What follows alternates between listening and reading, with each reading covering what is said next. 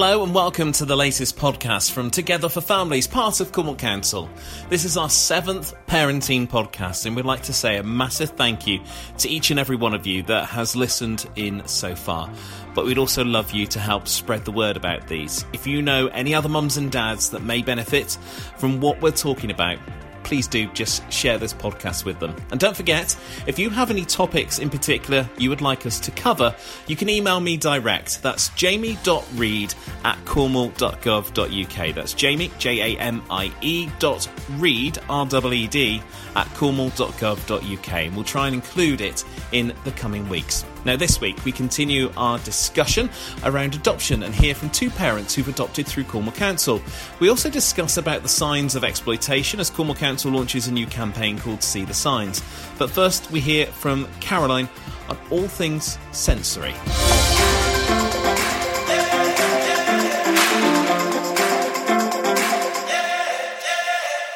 It can be difficult to imagine what it's like to struggle with sensory inputs. I'd like to read you a piece written by someone with sensory challenges. It's called Just Imagine. Just imagine if what you are seeing, hearing, touching, and smelling all came in fragmented and cannot be integrated, where each sense is competing for attention and not working together. A world where you have to block out all other senses to concentrate on one or that you use your peripheral vision only because looking directly at something is too overwhelming. Just imagine if you have to hum to yourself to filter out stimulations so that you could attend and think. Just imagine. Just imagine if you cannot sort out the relevant from the irrelevant details to focus attention on what matters. And then, when one detail is changed, the whole picture falls apart.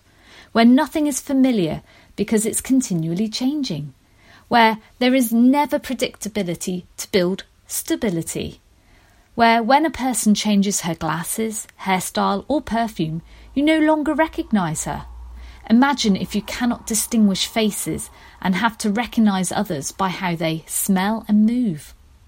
Where one day you know who you're talking to, and the next day you don't. When you walk into a room and do not recognise it because one piece of furniture has been moved or replaced, how can you begin to feel safe and secure? Just imagine. Just imagine sitting in a classroom where the flickering and humming of the fluorescent lights is giving you a headache. The smell of the markers and the paste is making you nauseous. The scratching and the screeching of the pencils around you assaults your ears, and the hardness of the chair you're sitting in hurts your body. Just imagine sitting in each class, anxiously waiting for the bell to ring and send your brain into a panic, where the sounds of the congested breathing from the person behind you is overpowering what the teacher is saying. You continually tap on the desk, fidget and hum to yourself to stay organised. Just imagine. Just imagine if you cannot concentrate on the person you are talking to just because her perfume is overwhelming you or the reflections bouncing off her necklace is calling your attention.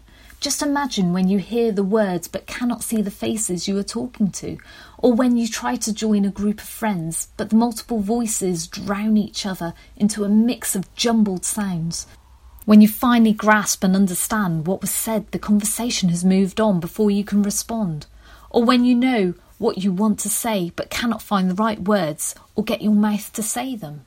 Just imagine if you cannot understand the thoughts, feelings, and perspectives of those around you, that you cannot read the expressions, gestures, and actions simultaneously to understand the meaning, that you cannot read the invisible cues and unwritten social rules that help provide the backdrop for understanding what is expected.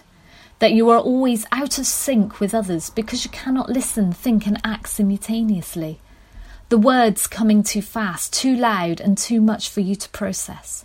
When the facial expressions do not seem to match the words you are hearing.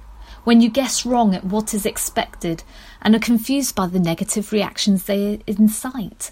When you continually try and fit in but always fail. Just imagine. Just imagine you do not feel connected to your body cannot walk without looking at your feet, or lose feeling of your body unless you are moving or tapping parts of your body against objects. When you do not feel the pain or are hypersensitive to any soft touch, when the clothes you are wearing feel scratchy and hurt, when you feel off balance when walking and have difficulty coordinating your movements. Just imagine if you cannot sense your internal body cues to tell you that you are hungry, stressed, or need to use the bathroom. When you feel like your body is not a part of you, but an object that you have to manipulate, a body that can be a friend or an enemy based on the continuous confusing feedback. Just imagine. Just imagine if your emotions are too strong and overwhelming for you to identify, label, and control. That emotions come on like a tidal wave with little warning and ability to control. Your thoughts and feelings are not connected enough for you to make sense of them or anticipate when they are going to happen.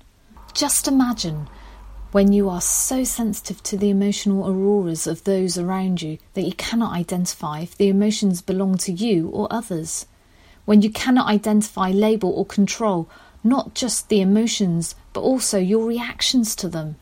When you interpret all emotion as fear and panic at the first notice. When you are scared to feel. Just imagine. Just imagine if the world is so unpredictable, confusing, and overwhelming that you are constantly on high alert and anxious all the time. When you are on guard for the next unpredictable uh, sensory assault or unexpected social demand. When the physical, social, and task demands of your immediate environment are coming too much and too fast, your brain starts to shut down. You lose the ability to speak and act purposefully, and your body begins to hurt with pain. The panic overwhelms you with the need to escape. When you scream, run, or lash out in uncontrolled fear and rage. Just imagine. When you try to intervene, discipline, or support what you see from me, please take a moment to just imagine what it's like for me in that moment. Once you can imagine, you can begin to understand and learn how to support me. It is so important for my safety and security and to my emotional survival. Just imagine. We've all, I'm sure, can think of a time in our lives when we perhaps haven't felt our best and everything was either too bright or too loud and it hurt our ears or our eyes, or perhaps we've had an item of clothing that was super scratchy or uncomfortable. Now imagine that all the time, when most items of clothing are uncomfortable or things are always too bright or noisy and caused you pain. How difficult would it be to get dressed or leave the relative quiet of your house and go to school. If you haven't guessed, in this podcast, we're going to be looking at sensory challenges and some ideas that will help you start to think of ways to support your child. Before we start, I have a did you know fact. Did you know we actually have eight senses? The five people are aware of sight, hearing, touch, taste, and smell, but also Vestibular. This helps with balance and movement. Proprioception. This tells your body where it is without looking. And interoception. This deals with internal messages like hunger, temperature, or pain. So, why do we have our senses? All the senses that I mentioned before tell us about the world and ourselves. Without them, we could struggle to interact with each other, learn about the world, and keep ourselves safe. We receive the information, then our brains figure out what our senses are telling it. And this works well, but occasionally this process doesn't go so smoothly. Some children can be undersensitive, which means they are seeking sensations because they don't get enough. This could look like they are fidgeting, biting their nails or clothes. They might really like hard, crunchy foods, or maybe even swinging from the chandeliers.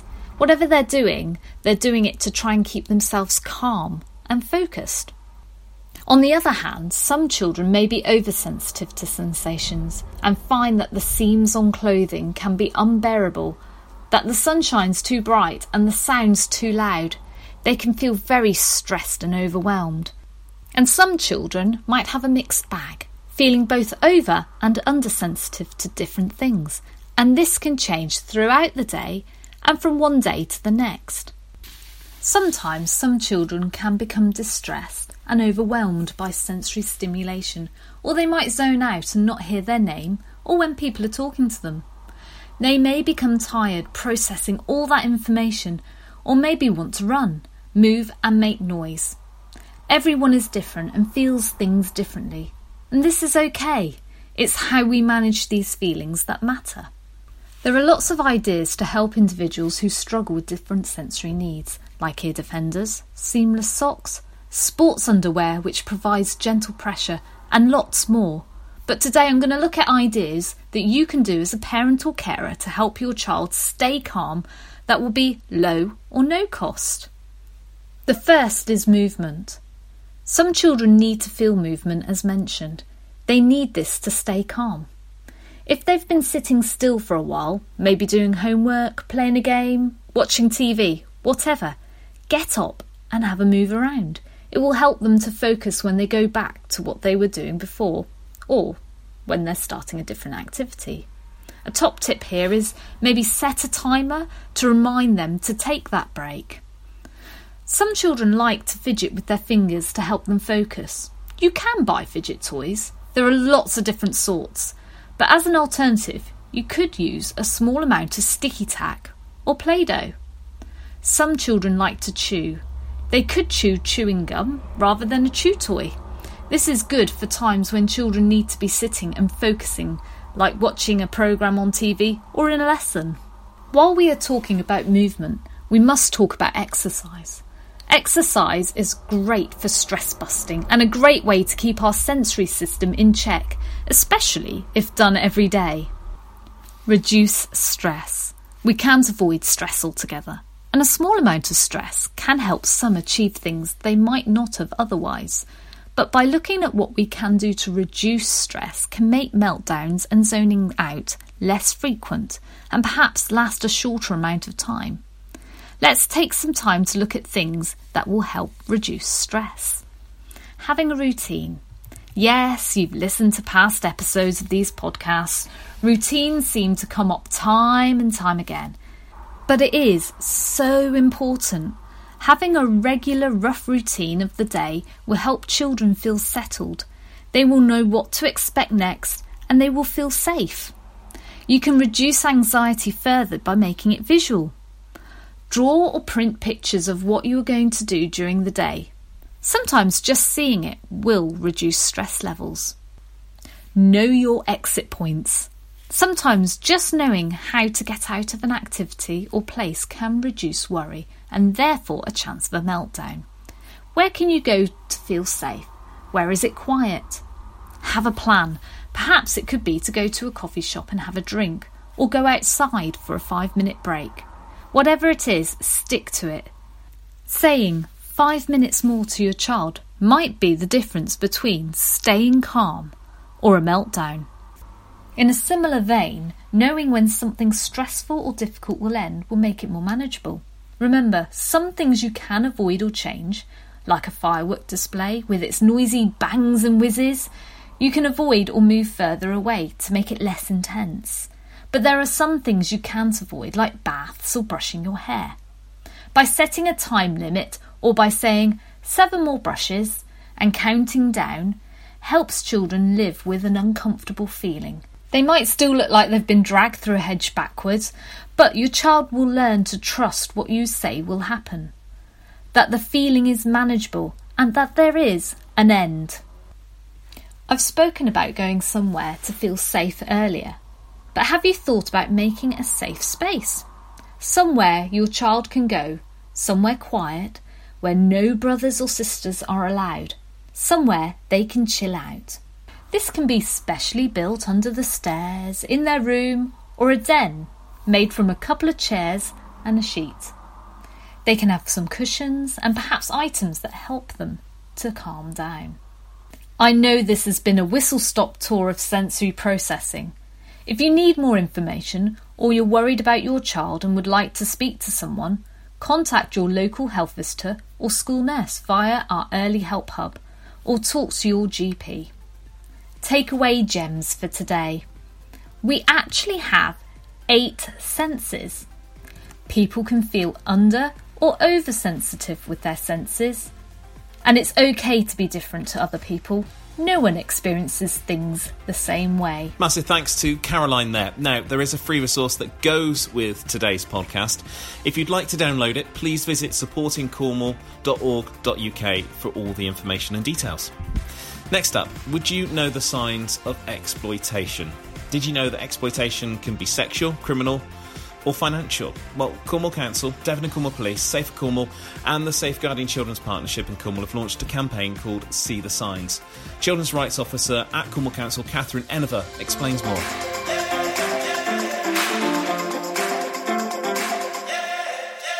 There's lots of things to look out for, and I think the biggest thing to really look out for is looking behind what a young person or child is presenting, or looking out for something that's different or a change in, in what is happening. So there's lots of different things that you might might notice. So, for example, are you seeing a child or young person that's travelling alone, or late at night, or, or when they would normally be in school, or are they spending time with older adults that you think might not be their friends or family. Um, you might notice that a child or young person is maybe carrying more cash than they normally would do, or seems to be under the influence of drugs or alcohol.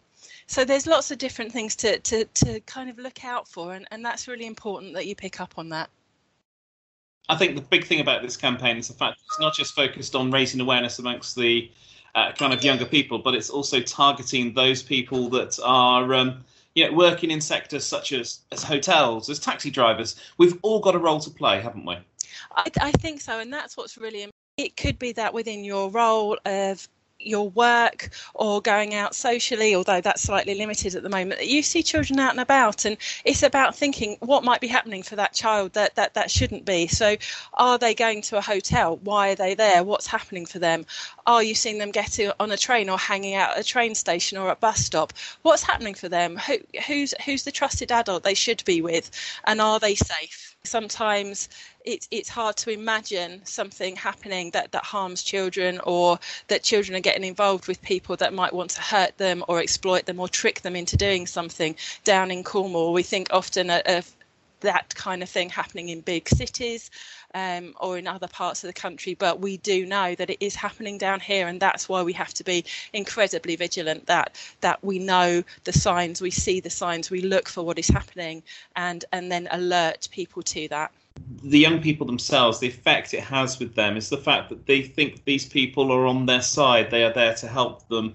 They are they give them things, and that's where the exploitation can take hold, isn't it? And that's what's so so hard about this because many young people have no idea, and if if they was happening for them they wouldn't want to. But it's the way that children and young people are tricked into something and that's very hard because none of us like to think that, that we might be vulnerable to something like that. Actually what we're looking for is friendship and fun and going out and meeting new people. But that is what exploitation is is is about. It is about people being tricked into something. And then once children and young people might get involved or they might know a friend who's getting involved, it's sometimes really hard to address because it's actually quite embarrassing or upsetting or you think that it shouldn't be happening to you. The point is it's not your fault. If you know someone or it is you that it's happening to, it's so important that you know that it's not something that, that is your fault. Somebody has tricked you into doing that. And obviously, we've got loads of resources that are available on the Safeguarding Partnership website and on the Cornwall Council website as well. What would you say to anybody who's looking at those and they've got a warning bell ringing in their head? I think it's important if someone reads information or sees a poster or just has something in the back of their head thinking this isn't all right, this doesn't this doesn't sound right to me. I'm wondering if either myself or somebody I know is involved in exploitation. It's used the resources to look into to what it means and, and some of the signs that you'll see on the information that's available, and then talk to somebody trusted that you know there's the important thing that if you actually think or you think that somebody is in immediate danger, you need to contact the police. But we also have our multi agency referral line where you can call in and explain what you think is happening to give information and evidence. And also, young people, if they feel com- uncomfortable talking directly to um, staff within the, the local authority within the council, it's important they could try and uh, they could phone Childline instead, and those kind of helplines are available Now, if you want to know more about this campaign, please visit cornwall.gov.uk and search for See the Signs, or follow the link we put in the description for today's podcast. We are still supporting the campaign called You Can Adopt. The nationwide initiative has been trying to dispel the myths around adoption, and today we hear from two people that have adopted through our team here at Cornwall Council. One is a single mum, and the other is from a gay couple. We contacted Cornwall Council and then we went along to one of their information events um, just to find out more about what was entailed in the process uh, and find out as much information as we could in terms of how we went about adopting. Um, and just to find out if we were suitable candidates, really. Uh, we then got all the information from that from that session. We went home. We thought about it for probably about a month, and then contacted the council with all the paperwork and said, "Okay, we're ready." The entire process, you're you're really was. I cannot uh, thank the adoption team enough. They are so thorough. Um, and it's, I mean, obviously with the best intent because it's all about the children at the end of the day. So, yes, there's focus on you as adopters, but the, the key focus is making sure that it's right for the children. I've always wanted to be a mother and I knew I'd um, be a mother at some point, and I and I had been a career woman for a long, long time, and it just had never happened that I'd become pregnant. I'd been married, um, wasn't able to get pregnant, um, and then uh, that didn't work work out, and I had um, sort of years were passing, and I'd hit forty, and I realised that actually, if I was motherhood, I had adoption had always been one of the things that actually was part of my um, you know, was part of the story that I thought could always happen. So I hadn't even, it wasn't that I thought, oh, I will adopt. I just thought I could adopt because I worked in education and because I had worked with children who adopted and I'd gone through the adoption um, supportive process, I just knew lots about it anyway. And so I kind of thought that if I was going to be a mother, it didn't matter whether I gave birth or not. And in fact, the idea of giving birth wasn't particularly attractive to me anyway. So, um, yeah, so adoption was something that I'd always considered. Oh, I looked online, I looked about adoption, um, and it was it was very clear that you could be any kind of family, really, and there were lots of different families that would be supported to adopt children. And actually, it was more about what you could provide, and I knew that I could provide a loving home, and I knew I could provide a secure childhood. So I was really supported. It's long. It is a long process because um, they need to find out lots about you. And actually, as a parent, um, it's a long process. You're you're pregnant for nine months, and prior to that, you're trying to get pregnant. But actually, I knew that for me, it wasn't about being pregnant. It was about having a child. So I had already been looking into adoption for many years, and and being a single person, it didn't really seem to be a problem. It didn't really seem to be a, a, an issue that I felt concerned about. And as soon as I approached social um, services and spoke to them, um, my social worker that I was assigned to, or, and anyone I spoke to, was so supportive that I knew it wouldn't be a problem. Don't forget, if there's anything we've discussed today that you need help for or further information, then you can visit our website supportingcornwall.org.uk or go to cornwall.gov.uk and search for Together for Families. That's it for this week. Thanks for listening, and don't forget to hit that subscribe button. Until next time, take care and have fun.